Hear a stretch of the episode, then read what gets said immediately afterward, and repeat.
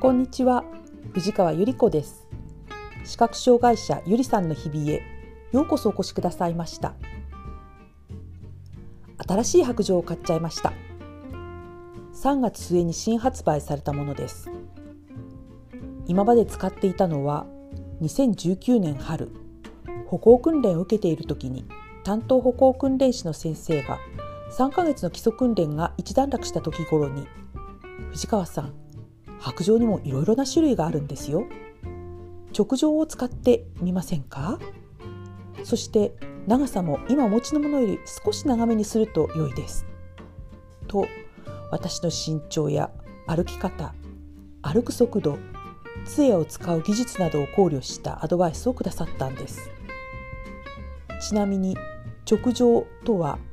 折りたたみ式ではないストーンと長い白杖のことです。この私の白杖第5号くんは、私のルート歩行訓練の全過程を共に歩き抜き、もちろん日々のお出かけにもいつも連れて出ていった頼もしい相棒です。杖先のパーツもすり減るたびに何回か交換しました。また、音楽会や歌舞伎などのお出かけ用に、同じメーカーの同じ長さの折りたたみ製白杖第6号くんも直杖と同時に買ったんです。少し前、用事で日本電子図書館へ立ち寄った時、以前訓練を担当してくださっていた歩行訓練士の先生と立ち話をしました。藤川さん、今度新しい白杖が出ましたよ。藤川さんの歩き方に合うと思います。かなり軽量で腕への負担が少ないです。地面の状況を認識しやすい感じになっていると思います。おすすめですよ、と教えてくださいました。私は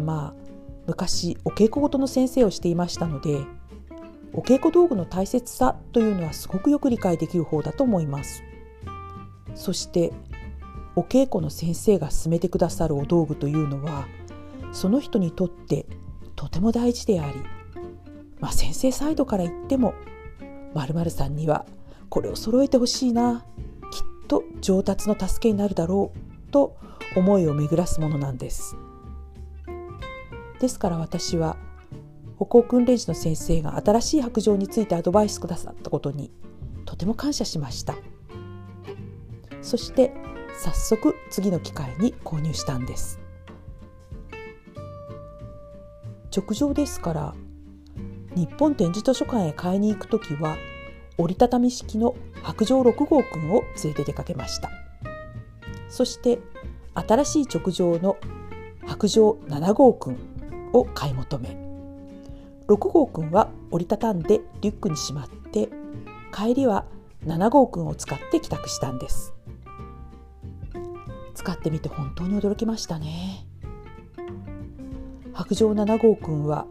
基本の持ち方をすると、杖先がスッと下を向いて、手首に負担がかかりません。とても軽くて、スルスルと左右に振ることができました。そして何しろ軽快な感じがして、杖の感じも家族の者が見て、かっこいいよと好評でした。今まで使っていた白杖5号くんが、車で言うと、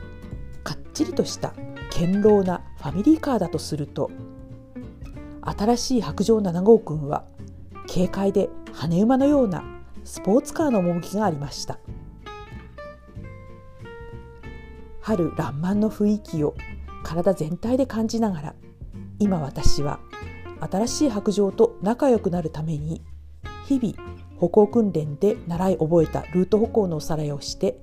楽しんで歩いています。